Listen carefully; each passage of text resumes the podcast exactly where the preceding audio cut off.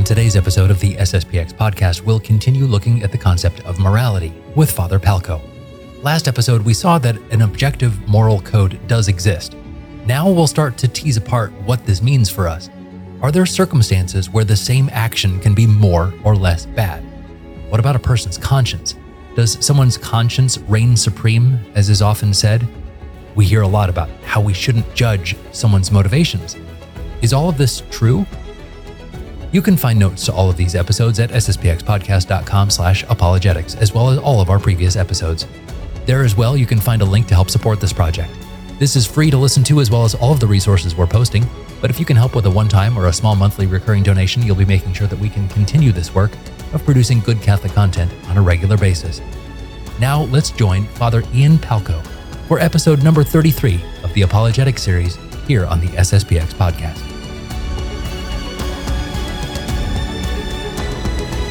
Well, Father Palko, it is great to have you back again for this second part of what we were talking about with the uh, with the moral life. Um, Indeed. Last episode, we were looking at the at kind of how Christian morality is being is based off of the natural law. Is that correct? Right. So we, we were trying to, I, I, we think we initially were thinking to cram everything into one episode. And when it looked like it was going close to an hour, thinking, hmm, maybe, maybe we need to divide this up. And so yeah. the, the first part there was more looking like we were, what we were trying to do in that first section is, is really look at more of an apologetic for uh, we could say natural law theory, a brief apologetic about how the church's idea of morality, or at least that there's different schools of thought, but but the going morality that the Catholic Church teaches or, or, is is best explained from this perspective of the natural law, and how that then leads us to a sort of very simple and straightforward and sensible way of looking at morality, and hopefully then building on some principles, which is what I kind of wanted to do with this part of this of the the episode. Now the second uh, part here um, is to talk about some of the principles that are based off of that in a certain sense, give give a sort of structure to how a Catholic priest or how Catholics think through human acts and how those look as far as whether they're moral or not moral. What do we mean by sin? What do we mean by virtue? Those kinds of things to, to help us to kind of flesh out that picture that we built that was based off of natural law. And then a few of those things, the positive w- will or the divine positive law, choices of God on certain aspects of things. Okay.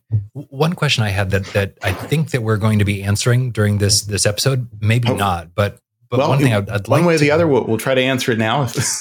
okay, it well, doesn't I'd, give I'd anything like away. The, yeah, the the idea of of what makes an action good or bad, right? I mean, so mm-hmm. so we know from our catechism, murder is bad, adultery is bad, stealing right. is bad. Yep. Um, but is there something and again tell me to just shut up and hold it if we're going to get there but is there something inherent in the in these acts that make them bad that no. make moral things moral and, and immoral things immoral or is it just god said so so deal with it andrew Right. Well, I mean, that would be the easier answer, but then it re- really yeah. wouldn't be a very rich answer if it was just, well, God said so. In fact, we sort of mentioned that before, um, that idea of nominalism, right? One of the one of the ideas of a nominalist is that there isn't a nature to things things just are individual things and we can group them together. We give them a name trees, human beings, dogs, amoeba, whatever it is.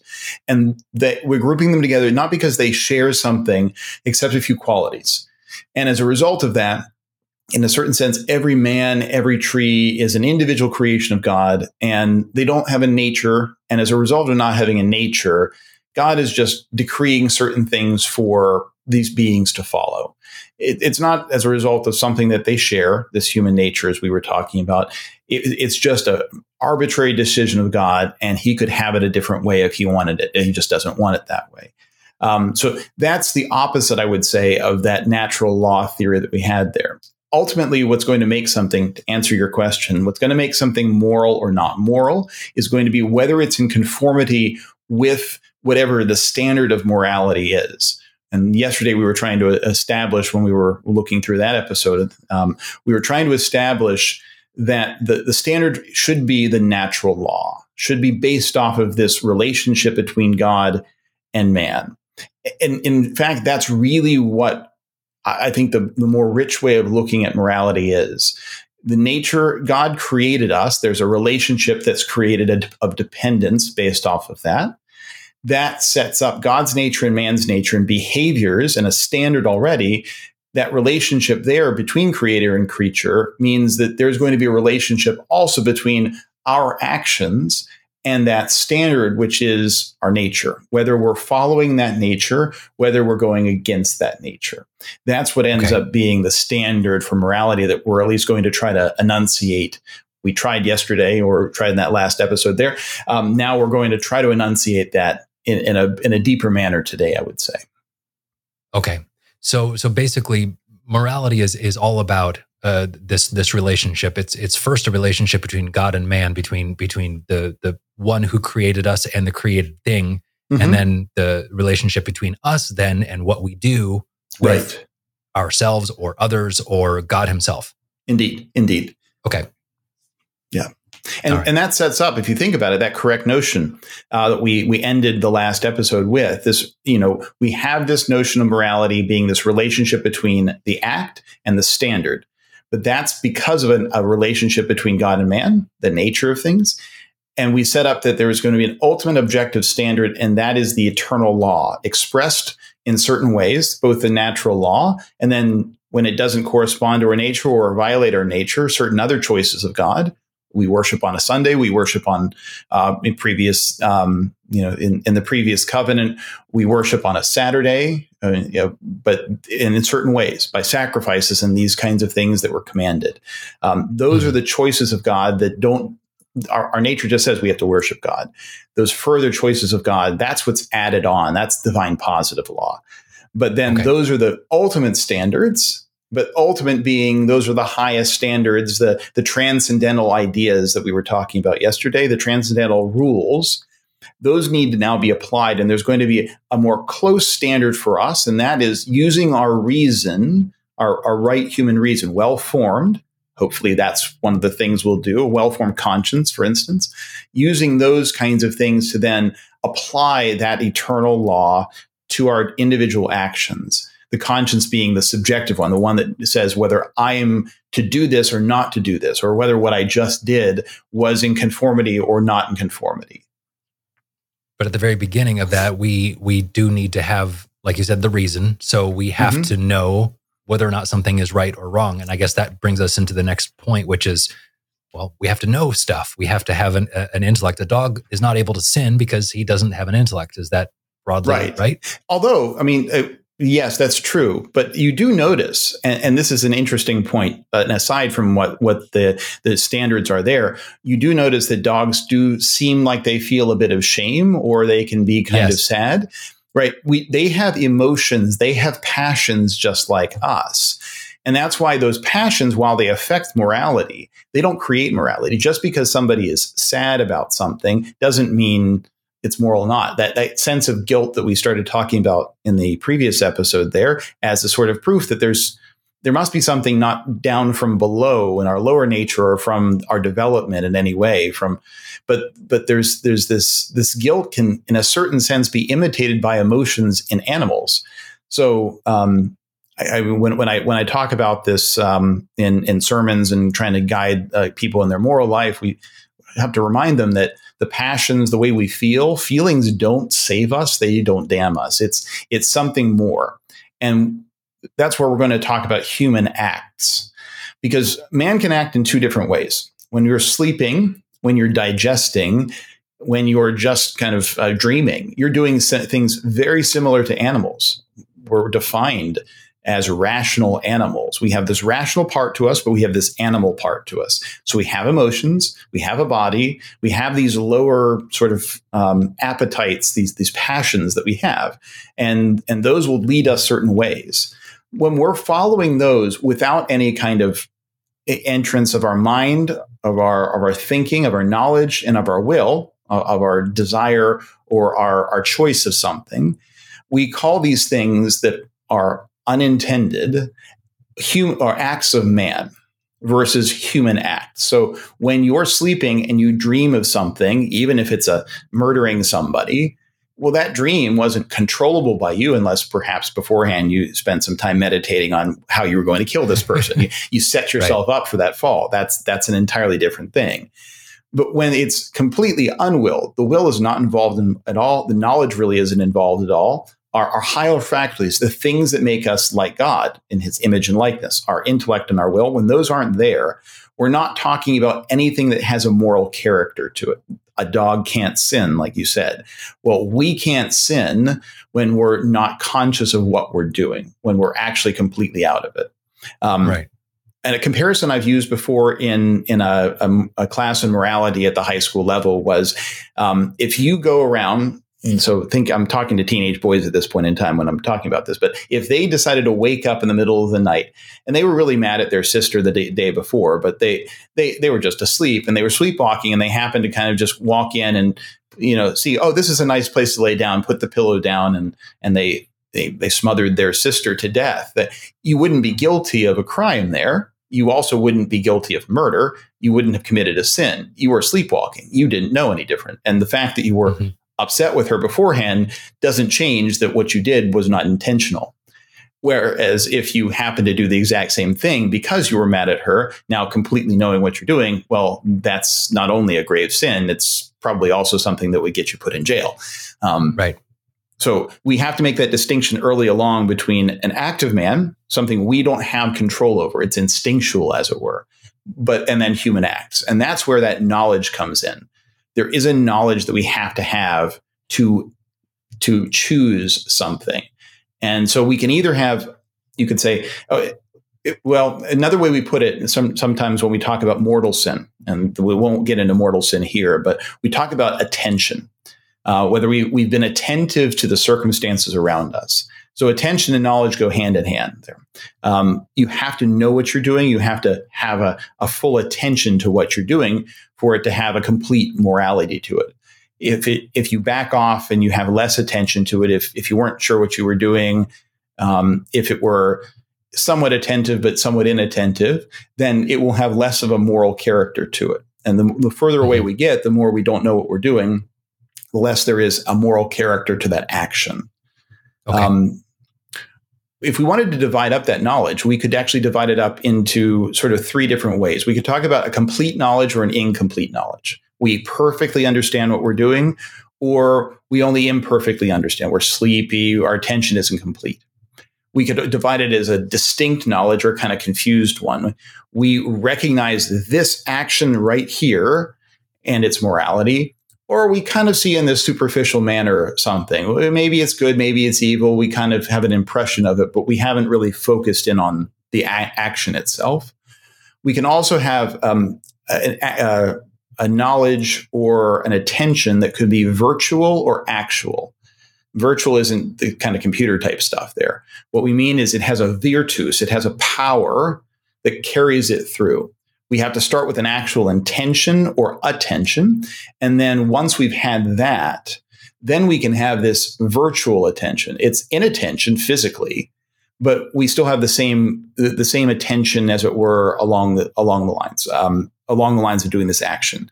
Um, perfect example here: you go to confession and you receive a penance to say, make the next Holy Communion and good Holy Communion your penance. Ah and you completely forget about that. But at the time, you went, right, next time I go to communion, I'm making that my penance. You don't remember that at all. You've gone to communion 10 times in the meantime. You fulfilled your penance.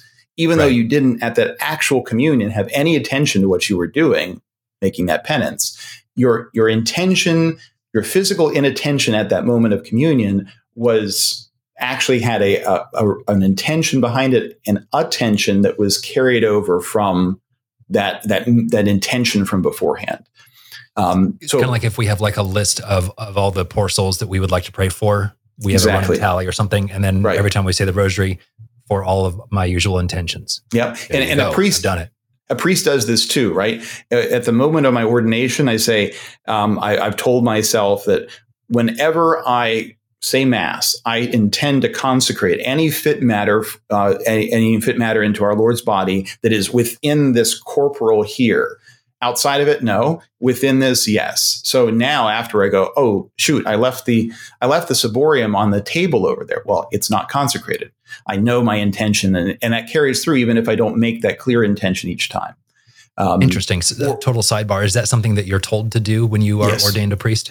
Yeah, it was highly recommended you uh, when, yes. when, when, you're ordained a priest. Otherwise, you, you get into these moments of scrupulosity. What, what, what did I right. did I did I do that? Did I intend? And if even you completely have an inattention to that moment of consecration to even make an intention to consecrate here. Well, you've made that intention beforehand. You've gone through the motions. You have that virtual attention to what's going and, on. And since the sacraments are ex opere operato, it doesn't matter if you right. are. Ah, right. Interesting. Okay. Yeah. That was a indeed. sidebar, but that was that was fascinating. Thank you. Yeah. Well, it, uh, along the same lines too, the intention for which we say the mass, right?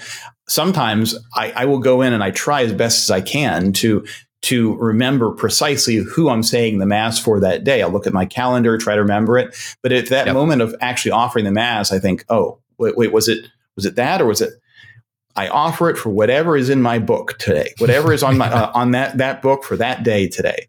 Um, yeah. God can read. Um, so, so, he understands. Yeah, so that that's there. virtual attention. That's, that's virtual. That's yes. Okay. Yeah, that's virtual. I am inattentive at that moment to what's going on, but my actual attention from beforehand kind of controls the action I'm doing right now. That's virtual attention. Actual attention okay. I, I know precisely what I'm doing. I'm paying attention to it. And that's okay. sufficient. That attention is sufficient for the valid sacraments for me to recite my breviary, right? I'm following through. I'm reciting it here and I'm, you know, maybe I'm not understanding every word, but I'm, I'm following through. I'm trying to be attentive to it. it it's sufficient there. It's also sufficient for venial sin.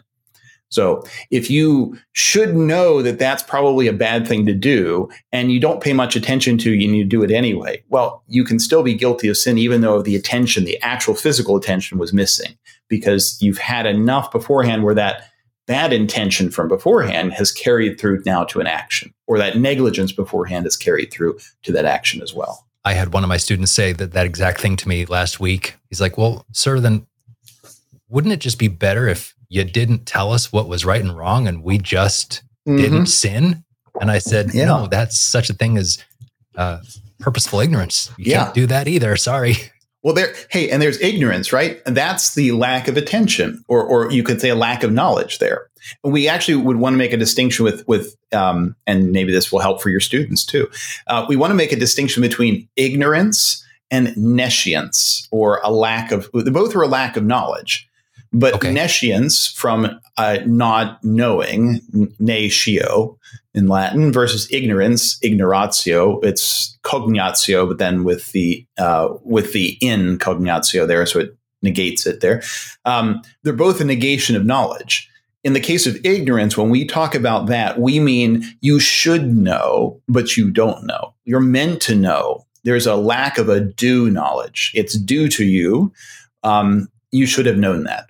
Whereas a nescience is you don't know it, but there was no obligation for you to know it at all. Right? It's just a lack of knowledge. It's it's a empty hole where there should be knowledge, but you weren't supposed to fill that in. It's the hole that was, you know, the actual, you know, it's the well. It was there. You're not meant to fill it in. Whereas the ignorance is the the hole that you trip over in the backyard that you were supposed to have filled in a while back, and now there's a degree of guilt because of that. Whereas in the nescience, it's supposed to be that way. Um, okay example there is um, as as a priest, even with with my engineering background, my science background there, um, and computers and things like that, I have no need to know about neurosurgery. I have a parishioner now in Texas where I'm I'm taking care of the the chapels down there in North Texas. He he's a neurosurgeon. I don't have to know how to do surgery. That's that's not part of my job. Um, if he's asking me for a moral question, I'm going to have to fill myself in. Now it becomes a degree, to a degree, part of my job. But I don't need to know how to do surgery, and I'm not ignorant of that. I am, or in a certain sense, nescient of that. It's it's not part of my job. I don't need to know that. Right. And I also don't have okay. because there's no obligation to know that. I'm not guilty of any kind of sin in not knowing. Whereas the things that I need to know to forgive souls and to answer questions correctly. So if I screw something up on this podcast talking about the faith, well, that's my own ignorance, and and I could be guilty for that as a result of that. Sure. Um, When that ignorance, though, leads to a mistake, we call that error. And so when we make an error, it's usually coming out of some kind of ignorance, not necessarily a nescience there.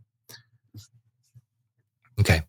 Now, like we were talking about with with our with our student or, or, or yourself who who's doesn't understand something or or or doesn't know something that that he should know, mm-hmm. then we are obliged to make every best effort to uh, correct that and to understand uh, that thing a little bit better.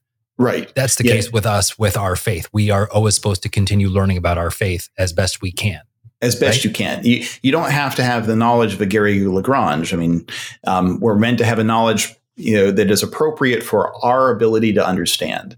Um, if we have um, if we put prudent and reasonable means into solving the the lack of a knowledge, any ignorance that remains we would call invincible ignorance that oftentimes it's sort of another side point here, but that oftentimes comes up when you talk about people who don't know the faith you know what about those people who live on the desert island and have never learned about the faith and how could they be saved or are they simply damned because they don't know about anything well they would be invincibly ignorant invincible ignorance takes away um, as we'll talk about in a minute here more the principle part of these things where we'll run through a few principles invincible ignorance is well ignorance is, is that whole it's nothing it's not anything. It's not you don't possess invincible ignorance. There's there's a lack of something. You don't a lack of something is not something.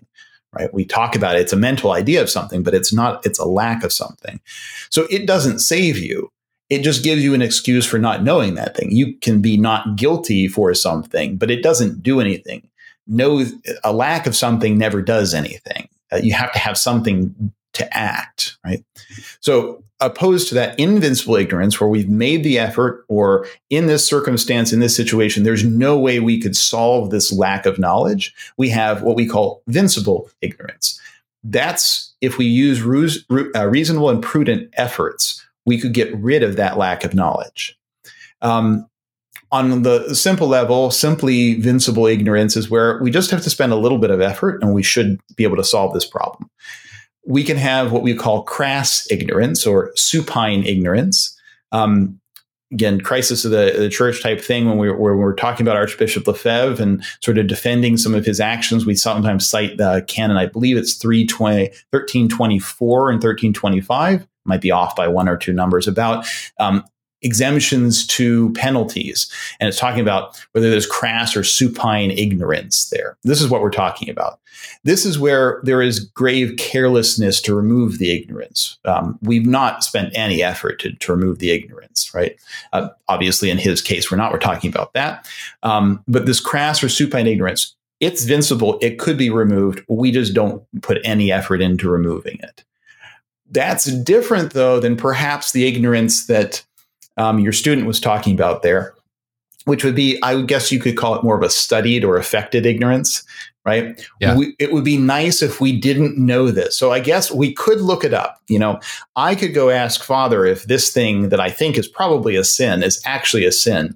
But if I ask him, then I'll know, and then I can't mm-hmm. do it. So I'm just not going to ask, right? And yeah. and as a result of that, then I'm ignorant, and then I'm not guilty. So it sounds like a it sounds like a nice little setup whenever yeah. you find those little loopholes in moral theology, they're not loopholes. They're they're just they're just sins at that point in time.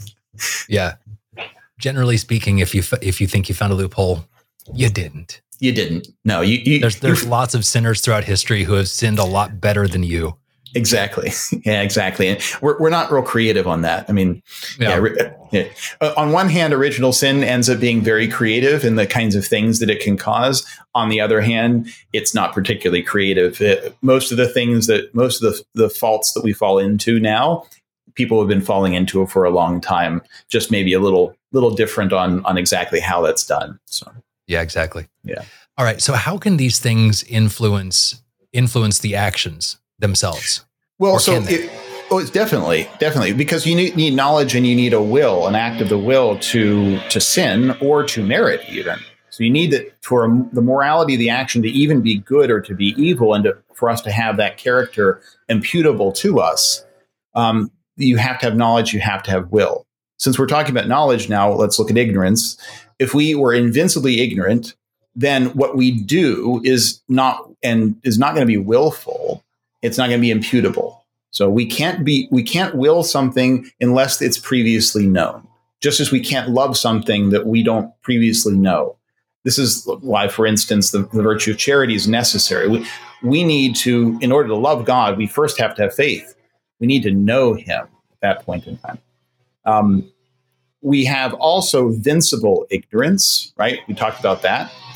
It doesn't take away whether an act is voluntary so it doesn't take away its moral character, um, but it does diminish it, right? Uh, unless it's studied ignorance. That obviously is going to actually increase whether it's willful or not, right? So here, here's the little proof for that. Invincible ignorance, because it could be taken away, is actually voluntary. It's a choice, right? And so any acts flowing for it from it are part of that choice at the moment of an action, there's not perfect knowledge, so it's less voluntary, unless we go, well, I think it's probably a sin. I'm not going to look at that. In which case, it actually increases the voluntariness because we've made more acts to try to keep ourselves ignorant in order to justify our sin there. So we could actually extend that a little bit more. Things that are sinful habits, like blasphemy or lying, we get ourselves stuck in something like that they can create a kind of second nature to us. So whatever we do is done perhaps without much advertence, without much looking at it. And so if we've resolved to fix those problems, then in fact, we've abandoned the evil. Those inadvertent failures are going to be far less voluntary, not sins or, or not great sins, because we're, we've worked on it and they're sort of, we're, we're acting out of a, out of a broken nature that we're trying to fix.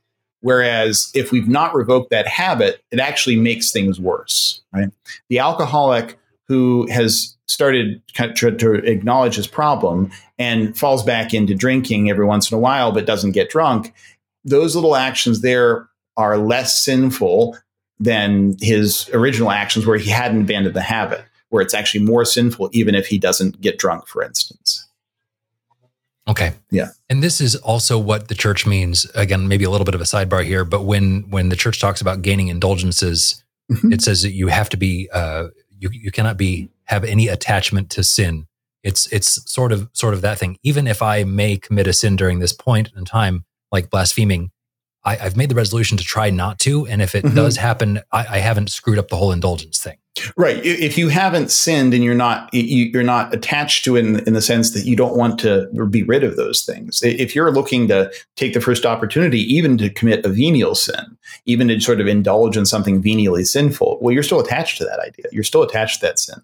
Um, whereas if you have this habit that you're working to overcome, and as a result of that, you you act out of that habit, but you don't put all of your voluntariness in there, yeah, certainly. I mean, it's up to God ultimately in indulgences to decide whether you qualify for a, a partial or a plenary indulgence. That, sure. That's that's up to Him. We can just set up the conditions as best we can.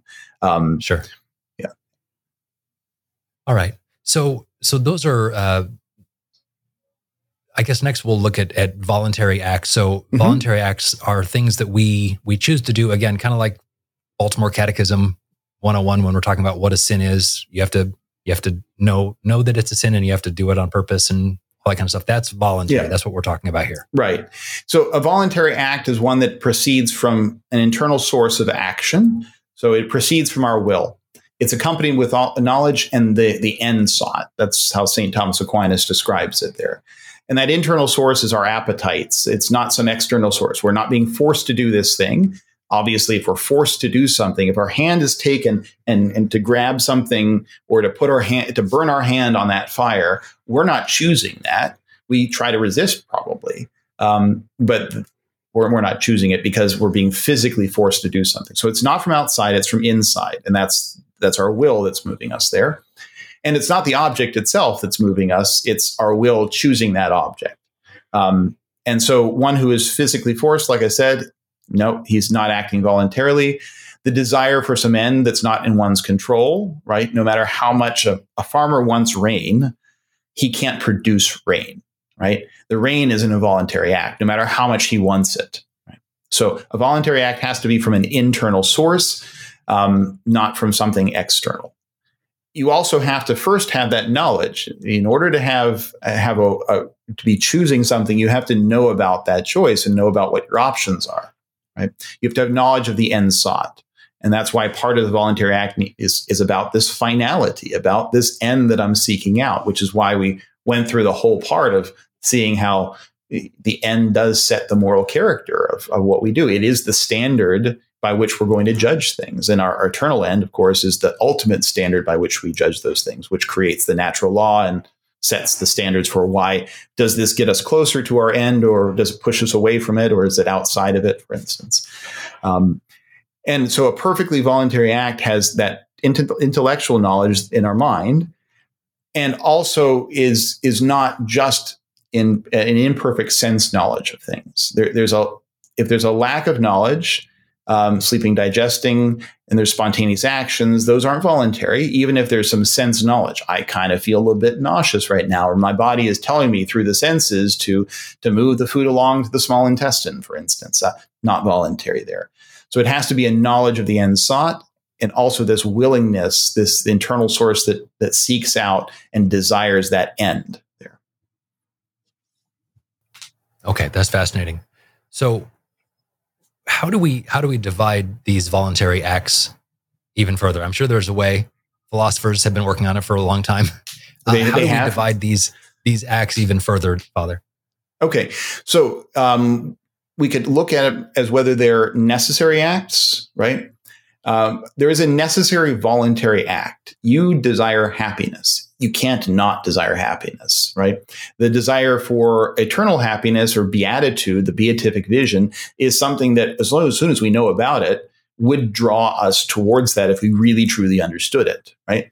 That's a necessary act of the will. It, it will, it's the will produces that necessarily as long as as all the knowledge and the conditions are set up correctly and we're not we don't have a malicious will the other acts that aren't necessary are going to be free acts so those aren't necessary the result of a free choice that's where the possibility of an error the possibility of a moral character good or evil comes in here we could divide them also as whether they're perfectly voluntary or they're lacking in a little bit of that perfection right we have full knowledge of that thing imperfectly. We have some sense knowledge. We have a little bit of confused knowledge on those things.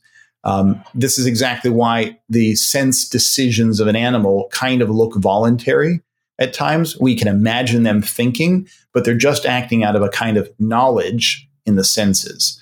The senses are, are saying, oh, this is good. And they go for it. They, they don't think about it. They don't abstract. They don't consider, well, last time well, last time he threw that ball or he tried to throw that ball, it didn't come out of the hand. They just know that the last two times I didn't run, it wasn't good, and they so they just stay there, right? Uh, the, the, dog mm-hmm. when you're you're throwing that ball and you don't actually throw the ball, right? Um, right. So imperfectly voluntary there, and we can act that way too, right? We can act simply out of a sense knowledge as well. Um, absolutely versus relatively voluntary. So an absolutely voluntary act, we don't have any reserve in doing that thing. It's completely free. Relatively voluntary, well, we have some reluctance there, right? We know we need to take that medicine. Kind of unpleasant, but I guess we're going to take it, right? We're reluctant to it. It's not a full act of our will, perhaps. Um, it could be positively or negatively voluntary. We choose that action or we choose to omit that action, something that ought to be done, perhaps or we can directly or indirectly will something. When we directly will something, we desire it in itself. Right? The, see, the thief desires his stealing. Whereas mm-hmm. indirectly willed is we don't will it directly. Obviously, that's sort of the definition of indirectly, right? Um, it's not done directly in itself. It's desired perhaps as a means to something else, even if the action itself isn't desired, the end is desired, and that's along the way, right? So um, I think it was right. So master and commander, right? The, the mast uh-huh. goes down; they need to cut it loose, right? And that's otherwise the ship is going to sink. Or you have all of these examples, for instance, where where the ship is sinking and they need to throw some car- cargo overboard no one wills the death of that person who's attached to the mast. No one wills that the cargo be lost. They will that the ship be saved. But these things have to be done. It's actually not wanted at all. They would rather not have to do it. Um, right. But it's a means to the end. So it's indirectly willed. The loss of the cargo, the death of this man, um, the loss of the mast is indirectly willed in that case. Okay. And then we, I mean, this is this is an apologetics podcast, and and we're starting to delve into a bit of moral theology here, but mm-hmm. that brings up the next obvious question, which is, can you do something bad to produce a good effect, or on the other side, can you do a good thing that has a bad effect? You know, how do you how do you wrestle with those things and and which one wins out in the end? So so uh, what we're what we're looking at here are, are, two important principles right? Scripture tells us this but we already know this and it's in the moral philosophers of old well well outside of christian the christian tradition will will tell us this even in aristotle for instance. You can never do something that is evil in order that a good come from it right and, and, that sort of makes sense even on a philosophical level without even referring to scripture or moral theology or anything, because the evil is a lack of a due good, right? There should be good there and there isn't some good there. And as a result of that, we call that evil. It's it's a hole where there should be a good. Just like when we talked about knowledge and ignorance, there should be knowledge there and there is no knowledge there, so there's ignorance good is is a quality. Evil is a lack of that quality where there should be that quality. And so you can never do something that is evil that good come from it because you're starting in a certain sense at a deficit. You're starting with nothing. Nothing can come from nothing right? You can only produce more nothing from nothing. And that, so you can't start with something that's evil first to get to a good. You can't start from nothing to get to something that is as it were right? Um, Whereas you can do certain good things, even though there is what we would say is a morally evil effect that flows from them, provided, mm-hmm. like we were talking about before in the case of that mast or the cargo, provided that they're only indirectly willed. We don't want them to happen. We would rather they not happen. We would rather we could do all of this without any kind of evil effect whatsoever. And yet there's no way to do that. And so we seek the good and some evil effect. But even there, there's a lot of there's a lot of um, restrictions on on this. We sometimes talk about this as double effect, right? Um, the doctrine of double effect or the indirectly voluntary act, right? Can okay. you bomb that bridge on, that on which the the uh, invading army is about to cross, even though there are two children playing on that bridge who you can't get off and will certainly die if you do that. Um, mm-hmm. And in certain circumstances, you can. And in other circumstances, you can't. Um, in the circumstance of, of a grave evil like the invading army, you can bomb the bridge, even though people might die as a result of that. Um, another example we oftentimes talk about in ectopic pregnancy. Can you cause an abortion? No, you can't kill the child, but you can certainly remove the part of the womb that is diseased and going to cause the death of the mother, even though the death of the child will result because you're not directly killing the child. You're unfortunately allowing the child to die. And that's a right. different thing. Allowing something to happen is not the same as wanting it to happen. In the case of allowing, you can seek out a good thing and yet at the same point in time an evil effect happens. Whereas if you will the evil thing no good can come from it even if it seems good. Um, so i guess we could probably put some principles to this because uh, if, if we want to if we want to actually uh, see where these cases will, will come up and when we can decide these things um, sure. first obviously you can never do evil that good come from it right it's not simply semantics. It's not to say that we don't want this evil, but we're going to do this thing and the evil happens. No, it, it really is a distinction between desiring the evil that good come from it and desiring a good thing and it happens. It's just so happens along the way. It's not just a Jesuitical semantics here by which we're trying to sort of, you know, square the circle and, and like the the child the the child who wants to be voluntarily ignorant of something. It's not that same thing. It, it's not just semantics. The the intention is for the good. The ha- intention has to be on the good. Um, okay, so to will good, that's not sin. To will evil, that's sin. That, that's bad. That's immoral versus something that could be moral. Okay, so that's the first the ground rules there. If what we do is going to be evil, can't do it. Now, it is lawful to perform an action, even though we will see some evil effect that might happen, provided that the action that we are doing is at least good in itself or indifferent. Remember, we said that there aren't any actually indifferent acts once you start them. You have an intention. Um, but if the act in the abstract is indifferent or is good, we can perform the action. You're never allowed to do an act that's in itself evil. You can't lie. You can't blaspheme. You can't commit fornication or adultery or uh, murder. Then a good and excellent result flows. Can't do that. So a good way of sort of figuring out whether the act is good or indifferent is to act if you have ask if you have a right to act that way. Or outside of this situation, would acting that way be acceptable? And if it is, sure. A barman or a, you know a, has a right to sell some liquor, right? Even though some people might become drunk as a result of that. But a doctor can't cause a death in order that some good come from it. So there, therefore, the man can serve alcohol, even though some uh-huh. people might become drunk. But the doctor can never perform an abortion in order that some women may be saved from that. Right? It, that's okay. that's the difference here between that. Right? So the act has to be good in itself, or at least indifferent, before we can even proceed on to another consideration. A okay. second consideration here: the act or the evil effect that flows from this action isn't a means to the good effect. Sin in that case would be committed to obtain a good. We're not allowed to do that. Right? The evil effect has to follow the good effect, not precede it. Um, we could define a third principle here that we have to intend the good effect, not desire the evil effect. And we have to remove ourselves as much as possible, right? We can't want that. We have to try to prevent it if it were possible, or at least make its possibility as far remote as possible. And a good intention doesn't justify evil means either. So it's not just an intention, but an evil intention will always spoil good means here. And then we have to make sure that the good effect is in proportion to the evil that's going to result. And this is where you could say, in a certain sense, proportionality does enter into Catholic morality, but only on this kind of question here.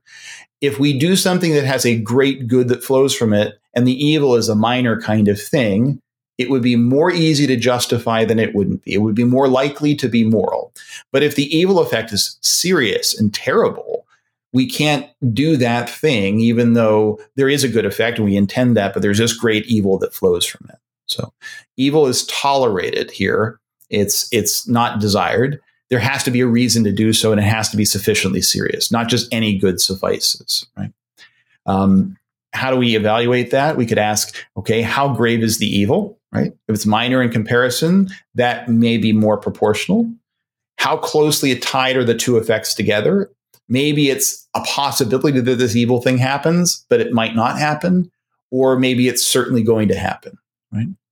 Um, we also could ask the question do we have a special duty to prevent that right as a father of a family as a priest and a pastor of souls there are certain duties that we have and we don't get to allow certain evil effects and we have a, a duty to protect certain people from those effects. And so that would mean that certain things we cannot do, even though somebody else could do them.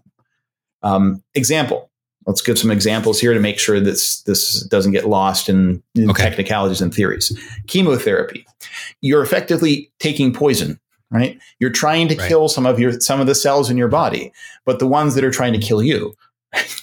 right? And so you're killing your own cells. You're harming yourself but the way these things work, these drugs work, is they kill those cells that are reproducing faster. As a result of that, they tend to kill the cancerous cells before they kill the healthy cells. So you're attacking cancer cells, you're harming your healthy cells as well. But there is a reason to do that, causing the harm to the body. No one wants to take a drug to be sick, right? They want to mm-hmm. take a drug to survive, to, to live, to, to, to, to um, to make sure that this cancer is gone. And so the cancer drug could be taken because you're doing a good thing. There's an evil effect to it. It's proportional, right? Parts are for the whole. So if you happen to be really sick and even, you know, get very, you know, have some after effects after it, you're still alive, or hopefully so. Right. Uh, we mentioned the ectopic pregnancy as well. That's that's a, a, typical one, and then those innocent casualties of war before, right? You can there's going to be civilian casualties. That's an evil effect. It's not willed. You do have to spend an effort to try to protect people. You have to go out of your way to do that as well. Um, You can bomb the military headquarters, even though people may be harmed, but you have to go about it in a way that is as surgical as possible. There, you can't you can't just attack innocents. This is where you bring up like the the uh, atomic bombs, right? You can't right. just blow up entire cities and kill everybody just to you know to sort of to, to try to get a surrender out of those people. It's not moral to do that. If you look right. through those same criteria we had there, it it does simply does not work. Okay, so if we are so this is this is all of the criteria that we would need to look through in order to see all right this voluntary act is it good or is it is it evil? Um, mm-hmm. but then we also have the the possibility that father maybe you have a gun to my head and you're making me do something right? So the voluntary like podcast, nature right? Exactly. I don't want to be here. No i'm just kidding. Um, uh, so that that comes into play as well. So right. whether or not you're you're making me do something right Sure. Yeah. So violence, the the physical coercion that comes from an external agent is certainly going to take away some of that willfulness and maybe even make acts that aren't are that are not willful at all. If I if I hold your hand and the trigger in that gun and I pull the trigger, you didn't shoot anybody, even though you physically mm-hmm. were the one who was moving the trigger with my finger in front of yours. Right. Um, so violence can do can take away some of that. It can sometimes take away the entirety of the voluntariness of an action. So so too with fear. The fear is the shrinking of our mind away from an impending or future evil. This is where I'm not grabbing your hand and por- forcing you there, but perhaps I'm standing off off camera, as it were, and holding that gun there and making you say certain things. You you fear being shot, and that mm-hmm. fear can take away your reason as well. Um, grave fear takes it away entirely. Um, and uh, a lesser fear can make it slightly less voluntary there. Um, your passions, those emotions, those passions in us, right? Those those can enhance or take away the voluntariness there, right? Uh, a soldier going to war better be angry and the anger actually can enhance the, the morality of what he does if he goes and he tries to valiantly fight. He is even the, the, the anger actually pushes him to do something with more gusto and therefore with more voluntariness when he he brings up that anger to go into battle. But if he brings up that anger to beat his wife well uh, that actually increases that as well right? Although in that heat of passion that you kill somebody not even thinking about it kind of almost half not there or in the case of certain aspects of, of lust, you know, the passions get so enraged that you almost are, are in certain cases not really thinking. Um, that can reduce certain certain parts of that voluntariness as well. It will never end up taking away, in the case of passion, usually we would say it never takes away entirely the the voluntariness of an action. So this is also where your student can't say I can do all of these kinds of lustful things and because I was just passionate therefore I'm not guilty for any of those things either. Sure. That doesn't that doesn't work. Um, right. There are consequent passions that get excited after the action. Those don't affect the action at all, really. And then there's antecedent ones that come beforehand. Those are the ones we're usually talking about there. Oh, it's fascinating. There's um there's a lot here, and, I, am scrolling through this this handout that you gave me, Father, and we're going to be posting this on the site as well, uh, in case uh, people who are listening and watching want to get more into this. Um, mm-hmm. But there is uh, again, it it's it's it's complex, but at the same time, it all just kind of makes sense if you just stop and think about it for a second. Um, your your intention has a lot to do with what whether things are right or wrong. Indeed. Bottom line. I mean, that's that's broadly what we've been saying here for the last 40 minutes or so, right? Mm-hmm. Although, although, if we look at the principles of morality, the intention has a lot to do with it, but it's not the first thing we should look at. Right? An action is going to seek out something naturally by what it does, or firstly. Uh, we call that the moral object. St. Thomas Aquinas actually says there are three there are three elements that set morality. The first one is the moral object. That's what the thing it tends towards naturally. Uh, we call that sometimes in Latin the finis operis, the end of the action or the end of the work. There are circumstances we oftentimes talk about. Hey, what are the circumstances of an action? Um, those are the things that surround the action, the character of persons, for instance. And then there is our intention, the purpose or the end that we're seeking. That's the finis operantis, the, the end of the worker or the, the one working. Okay, so uh, example here a thief. He steals $20 from the poor box in the church. to indulge his passions of lust by buying some dirty magazine or something like that, right? Okay, the moral object there is the taking of property of another unjustly. Right? The circumstance, and particularly important one there, is he's taking this from a church, a sacred place, and the purpose of it is to satisfy his evil, lustful passions. So all three of those things are wrong, but we have to look at all of those if we're going to understand the morality of something there. That moral object is the first thing we have to look at. The primary and essential morality of an action is set by that, not by our intention. Um, the intentions okay. are important. Our, our will and our intellect have to get involved to, for something to be moral or immoral, but we don't first look at our intention. This is where good intentions to do something evil don't overcome the evil. Uh, otherwise, we would actually be saying, "Well, what was your intention?" And everything's about what we what we intended. Even you know, so mm-hmm. we didn't intend that. I'm sorry. Then it's it's not a problem. Um, the moral object of adultery, for instance, we it is to transgress another's rights, marital rights. So it, it, it tends towards um, injustice as well as unchastity, but it tends towards injustice. That sets the act as evil in and of itself and there are no circumstances, no intentions that could ever relieve us of that grave evil. There's no way that that could be moral. We would call this an intrinsic evil. And that's where we have, if we look at the moral object first, we'll start seeing certain things are intrinsically evil, other things might be evil depending on the circumstances or our intentions. Whereas the circumstances, that second category there, they're con- the conditions that change the nature of the action they either make it more or less voluntary. And from the earliest times, we always sort of talked about things as who, what, where, with whom, why, in what way, and, and when. So our our actions derive some of the morality from these circumstances. Everyone admits that. Uh, sometimes we we worry a little too much about the circumstances. I tell you as a as a confessor, sometimes people worry far too much about the circumstances when it doesn't matter whether you slapped your brother and hit your sister and kicked this person. You just you know you you did violence to some of your family. It's that's yeah. that's the sin there, right?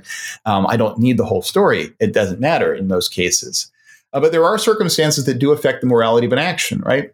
Um, certain things give it uh, greater or lesser value. Um, uh, in the example that I put in the notes there, you can tell it was from New Zealand, a paua shell, paua abalone. They're all over the place down in New Zealand.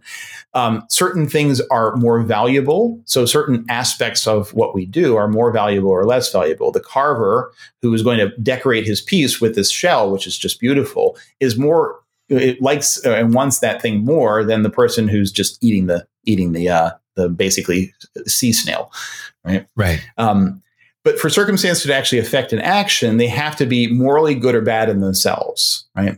And we have to be aware of them. Some of them completely alter an action, others only affect them. And they're going to change certain things, like we, we will say there's a moral and a theological species to, um, uh, to an, an action. Circumstance will affect these. The moral species are the virtues that this thing violates, this or or promotes. I I take a vow of chastity, and that adds to uh, that adds to chastity the virtue of religion. So if I sin against those, now it's actually a sin against two virtues. Um, so that's the moral species, and a circumstance can change those things too, right?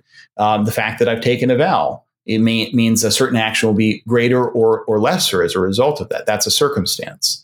Um, theological species is just a big name for mortal or venial sin, whether it's a mortal sin or it's a grave evil or it's a lesser evil. Um, circumstances can change the theological species, can make an act, we could say, that might certain times be a grave sin into a lighter sin if it admits of what we call parvity of matter, uh, lighter matter.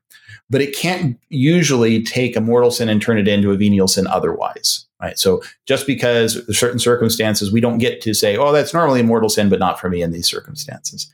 Um, right. Th- those things would be example of that where it can changes is lying.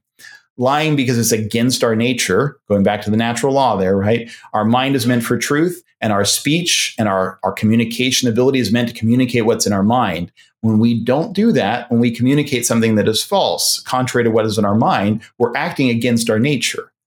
That is something that is intrinsically evil, why lying is never right. And because it's against our nature of itself, it would be a mortal sin, a grave evil. But we don't tend to lie about, or at least in most cases, great things. So there's sometimes light matter, and that would make this not a grave evil, but a lighter evil, not a mortal sin, but a venial sin. Um, circumstances that don't change the moral species either going to increase or decrease the degree of morality there. And then, then there's our, our motive. Then there's our intention, right? And our intention does change things here because we choose something there. The moral character of an act does depend also on our intention. But notice we've come to it last, right? That's not the first thing we need to consider because a motive has its own moral character. But a good motive can't make an evil thing good right? Although, like I said before, we have a good action, but an evil reason for that. I give money so I might be seen. I, I give alms and I ring that bell as the Pharisees did so I get noticed. Good action, yep. but but an evil result in that I'm I'm in, I'm in it for number one. I'm I'm I'm in it for because I'm a narcissist at that point, right? Um, the motive can make an indifferent act good or bad. It can increase or diminish the goodness of an act, and it can evil make an act evil it can increase or diminish the evil of an act, but it's never able to turn an evil act into a good act. Right? Using a computer in the abstract is is indifferent. I'm using it to hopefully communicate truth to people right now, so hopefully that's a good thing. I'm satisfying justice by paying my bills using it. I can sure. also use it to indulge sinful curiosity, turning that indifferent act into now a sinful one right? The motive here actually sets it up because the moral object isn't good or bad. It's indifferent using the computer, right? Almsgiving is good, right? If I do it uh, under a vow, it increases its goodness. Circumstances set that up. And my motive here, if, vanity enters in, it loses some of that goodness. If vanity is the chief movement, it now it's positively evil just to even give somebody that money steal money to buy drugs to get high, um, that's more grievous than stealing it to feed yourself. So, sometimes stealing the money to feed yourself or taking the food that somebody else isn't using wouldn't even be sinful because you need to take care. This is the indirect voluntary again. Let us not do evil, says St. Paul, that good may come from it. Right? And that's not just he who says that. That's a very, is a long refrain of philosophers and, and moralists o- over many, many thousands of years who have said that. You always have to have a good motive and at least have to indirectly or virtuously point that towards your eternal end, right? It doesn't have to be always there. We don't always have to think about our eternal end and everything we do and intend. Uh, we can have this virtual intention for there, why it's good recommending to Catholics to make that, that morning offering, because then everything throughout your day is offered that way, right? But we can't act for pleasure alone in anything. We can't just go out and act for pleasure alone. But we can have mixed motives. That's fine. We can enjoy the pleasure of something and we can virtually intend it certain ways, um, as long as it's not just I want pleasure for myself. That's that's a self-seeking. That's going to add an evil component to things. Um, and we've that's even a part of a condemnation under Innocent, Innocent the Eleventh. Though again, apologetically wise, we're, we don't want to incorporate too much of of what comes from faith or authority outside of that, which people who might be watching this might accept. But we mm-hmm. could say with St. Thomas Aquinas here, pleasure exists for the sake of action, not action for pleasure. Pleasure is fine to take and enjoy out of an action that brings pleasure, provided that, but it shouldn't be the motive for that thing, right? We should have right. better motives than that. Although it's perfectly fine to include that as part of in one of those motives. There's a reason that God attached certain acts to certain acts pleasures in order to help us to do those things. But we have to we have to raise ourselves up above that base level to and and this is why it's always a, a better idea to not be constantly seeking after the comfiest, the nicest, the most pleasant, the most tasting, whatever, because eventually we're just going to get into the habit of constantly seeking after pleasure for pleasure's sake. Right, exactly. And then and then we completely forget about what the purpose of these things is other than pleasure. We, we, we stop seeking them in any kind of virtuous way. We actually impede the development of virtue. That, that's certainly not a good thing. Right so we've been talking about the the actual acts and and our motives and all that kind of stuff. We haven't talked about conscience really yet. Where does that come into play? We did mention it earlier, and I said it was well, the, yeah. the, the, the subjective room, uh, rule. So I mean, but it's been a little while, so let's go back to it. Yeah. Um, so this was the subjective application of these principles. So the conscience is not Jiminy Cricket standing on our shoulder um, whispering in our ear what we should do, and we can listen to it or not listen to it. Friends, it's actually a judgment. It's not it's not the moral principles in our mind. It's not just the uh, it's a judgment or dictate of our practical reason. It's our reason telling us and employing general principles and the, the whether this act is good or evil that is I need to do right now.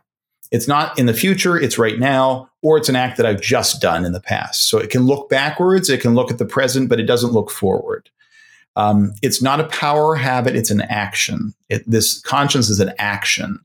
Um, we we look at it as sort of judging an action, right? That's that's why it, it looks like an action there. we call it judge conscience, um, but it's saying here, and here and now. This thing, how do I apply the laws to it? Okay, and it's it's going to be either true or false, right? We either it's either conformed to the eternal law or it isn't, right? And if it's not conformed to the eternal law, it can be a scrupulous conscience. It can be diseased in a certain way. It feels evil where there isn't any evil. It looks at things, uh, oh no, I've written that letter wrong, and so it must be a mortal sin. It, it's it's erroneous that the, eternal law doesn't touch that, and it's that's beyond that's beyond reasonable. It's not using our reason correctly. It can be perplexed. Um, it sees both sin in act and in omission, so it doesn't know what to do. It doubts in a certain way. Um, we can have a lax conscience, that we easily excuse sin or we minimize the gravity of sin. Um, and the more sin we commit here, the more hard that we make that conscience.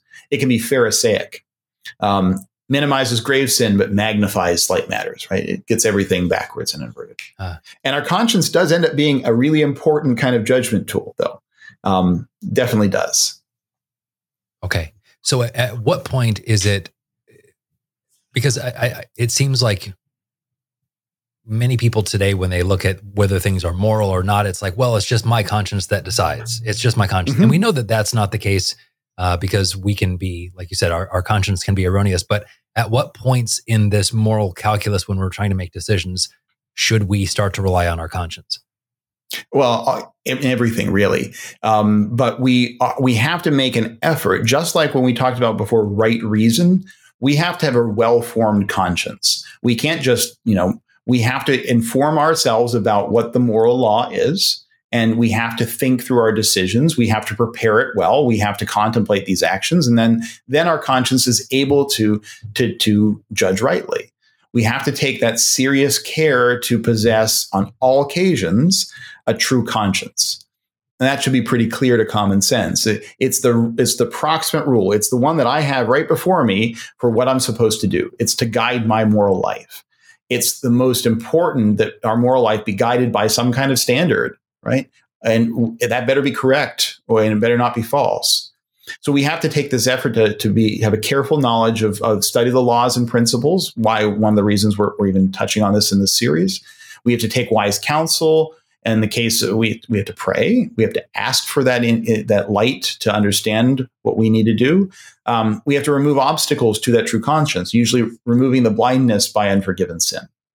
We have to follow our conscience. Once we try and make that effort to have a true conscience, once that conscience tells us and commands a certain action, it's certain, right? We have to follow it, whether it's true or it's an error if that error is invincible, that's where we go back to those, those errors. That the invincible ignorance, things mm-hmm. that are done out of invincible ignorance are going to be invincible error, right? Okay. The, and certain times that conscience is going to be incorrect, right? If you thought, for instance, there's about half the diocese in, in the country where Ascension Thursday is no longer a holy day of obligation, right? And even in tradition, yes, we say uh, probably best to say it was formerly a holy day of obligation because the church law now doesn't require it.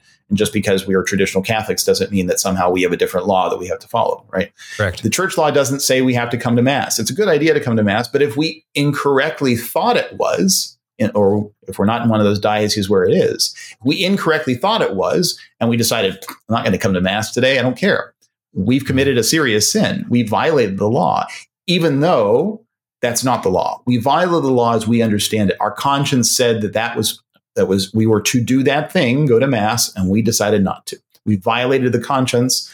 It was erroneous. It was not true, but it was certain, and it was a false conscience. But we still are now guilty of that. Um, And we could say also, if we have an erroneous conscience, we have to, we're never allowed to follow an erroneous conscience if it's a vincible error. If we could get rid of it, we would we would sin in that case, right? We can't act on contrary to such a conscience either, because well, it, we have to have a judgment, and then it's so we have to try to correct this error. That's why we can be in this situation with invincible ignorance, invincible ignorance, where we have to try to we have to try to solve these doubts. So this would be someone who maybe hasn't gone to mass in a long time and you know went to Catholic school when they were a child and and goes, you know, I know that there are a certain number of holy days. I have no idea what they are. Um, I know I'm supposed to go, but I don't know, so I'm not going to be guilty of it. So I'm just not going to go.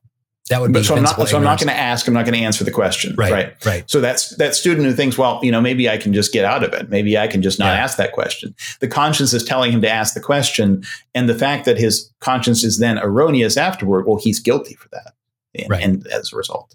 So. Okay.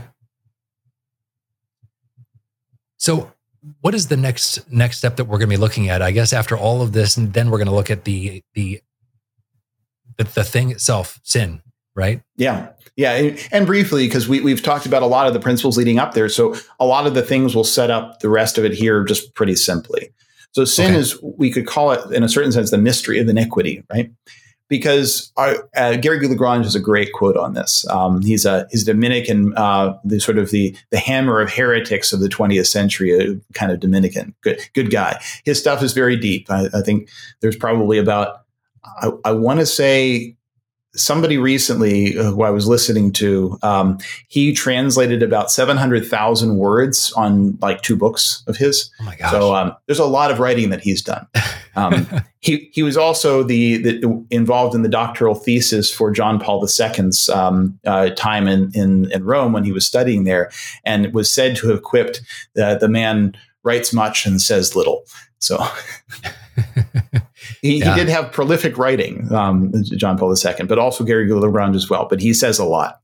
And um, in his Providence, he, he writes, Our whole life is shrouded in mystery. Every one of our salutary acts presupposes a mystery of grace, every one of our sins, a mystery of iniquity, presupposing the divine permission to allow us to exist, uh, to allow evil to exist in view of some higher good, higher purpose, which would be clearly seen only in the next life. And the reason it's called a mystery is because there seems nothing beneficial in it for us to engage in sin, right? It, it, impedes our eternal end. It impedes that relationship, that love, that friendship with God. It seems like it's going to lead to our supreme unhappiness, and yet we happily engage in it anyway, seemingly very happy to be engaging in something that takes away happiness. Um, mm-hmm. And it, it's so it, it's something that we if we really understood it, if we really appreciated it, even even without revelation, even if on just this level of violating the moral law and what that really implies for us, we would be horrified. In the Ignatian retreat, um, maybe you've been on one. Well, I guess you're you're down near a retreat center down there, so probably at some point in time yeah. in your life you've had the opportunity. Um, that's one of the considerations to see the real depth of sin, um, because it really helps us to not only uh, on a on a, a, level with our spiritual life to love God more, but also to try to conform our lives to the moral law better. If we see if we see the, this bad human act, and that's what sin is, it's a bad human act, a desire, a word, a deed that's not conformed to right reason. So it's not conformed to a well formed conscience. It's not conformed to the divine law. Um, putting this all together, right? We have to have advertence, knowledge, and attention at least indirectly, to the malice of an action to sin, we also have to have consent. So we have to have knowledge and will. So we're back to the beginning here. We're putting it all together. Um, either that the consent has to be indirect in its cause or direct. Right? If you don't understand and take note of an evil, you can't commit what we would call a formal sin. The action may look sinful, but you're not formally guilty of it. What's sin formally? Okay like we, we've talked about in some of the other series about sacraments, matter and form. You have stuff and what makes up that stuff. Um, right? Sin is a privation. It's a lack of a good. It's a lack of something. It's also something positive. So it's it's a negative and a positive. And sometimes this is said to be adversio ad Deo, conversio ad creatorem, an aversion, a turning away from God or our last end, if you want to just take God out of the picture for a moment and look at it completely on a philosophical way, turning away from our last end and towards something that it isn't, towards a creature, to turn away from the creator towards a creature. The turning from God is the privation. The turning towards the creature is that positive aspect of seeking out something. And so St. Thomas Aquinas and Catholic theology, just to sort of, you know, put this into the apologetic perspective, it makes sense that the Catholic theology and the way that our Lord has designed our Catholic system would require two things to do to get back out of that sin. So we need to uh-huh. turn, we've turned away from God and towards a creature, and now we need to turn back to God, and that's by confession. And we also need to turn away from the creature, which is by doing some penance. And that restores the proper order right? And that's that's why we have these two things. This is also why we could in an apologetic way say when you don't do the confession part and you just say i'm going to turn away from the creature how do you turn back to god? How do you ensure that's going on when we so easily turn away? This is why the, our Lord established this sacrament of penance, the sacrament of confession, and also requires something more than just, I'm really sorry, God this life right. of penance, this life of reparation eh, to repair for the effects thereof, the temporal punishment due to sin, because sin not only turns us away from God, in fact, that's fairly easy to fix by turning back to God through the sacraments or through a perfect act of contrition. But the turning away from the creature, the ripping us away from that, that's what hurts. And that's what takes a long time and some effort. Mm-hmm. Yeah, fascinating. I, I had never considered that that was the twofold reason for it, but makes all the sense in the world. yeah. um, and then, of course, we have again just looking at some basic catechism stuff here, but it but it fits very neatly in this in this area. But there's the different mm-hmm. types of sin as well. Yeah, we have original sin and we have personal sin. Original sin is what set up all the other sins, right? That was Adam and his the effects of his sins, the the lack now of original justice, the wounds to our soul. We have four wounds to our soul in our in our uh, mind, in our intellect. We have this wound which is um, our ignorance of things, our, our lack of a knowledge where we should be, a blindness of our, of our, of our mind. We have a malice in our will. We tend to turn towards evil and seek out evil things. We have concupiscence in our concupiscible passions, the things that easily seek out pleasure. We like to seek out pleasure. And we have this weakness in those irascible passions, the one that are meant to, to give us kind of fortitude, like anger. We, we tend to have a weakness there. And that's the effect of original sin, which sets us up for the other kind of sin, which we're guilty of particularly, our personal sins. These are offenses against God that we have deliberately willed. Personal sin then is divided up into two categories typically. We call it mortal sin and venial sin. Mortal because it kills the soul, as it were. It destroys the life of God, sanctifying grace and charity in a soul. Venial sin is is not one. It's it's only analogically sin uh, because it doesn't destroy that life in us, but it wounds that life. It helps us to to not walk well. It helps us to to start limping around. Well, and if we limp around near a cliff, we're going to fall over the cliff. Perhaps that's the mortal sin. And so venial sin is not a good thing. It's not just an okay thing. This is also why where we're looking at our, our last end. We, we shouldn't look at from this idea of the guardrail again. Well, I can drive against the guardrail. I can sin venially all the time and I won't fall off. No, we'll break the car and eventually we'll, the guardrail will end and then, then we're in real trouble. Um, right. So it's pardonable by an act that is done with actual grace it wounds the soul but we can we can get it gone by by turning ourselves back because we haven't lost that principle of of that supernatural life mortal sin has to be only God Himself can put that grace back in our soul. And conditions for mortal sin, very catechism like here, there are three of them. We need grave matter or an erroneous conscience that believes it to be grave matter. Stealing the cookie out of the cookie jar is not grave matter, but if a kid thinks it is, he's committed a mortal sin. Right? Um, so there's certain sins, like we said before, that don't ever admit of light matter.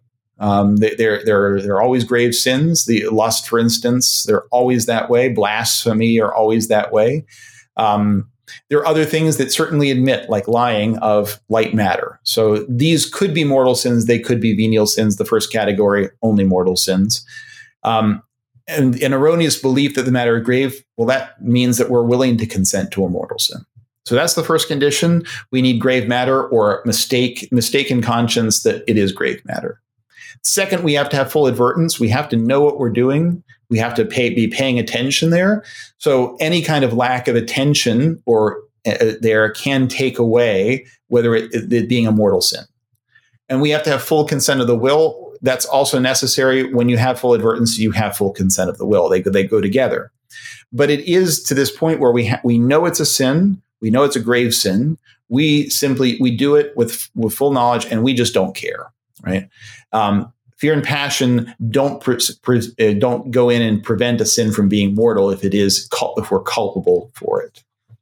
And I I think perhaps in the in the in the end here we could set aside a, a, sort of practical rules because sometimes it's not very clear whether something is, is a grave sin or not and as a confessor again sometimes people will come in and go I, father i don't know whether this is a grave sin or not well if you're not sure just confess it firstly um, yeah. but uh, if a doubt arises because of fear punishment or embarrassment just confess it just get rid of it. Um, and if there's a real doubt well you should you should ask. You could, should try to figure this out right?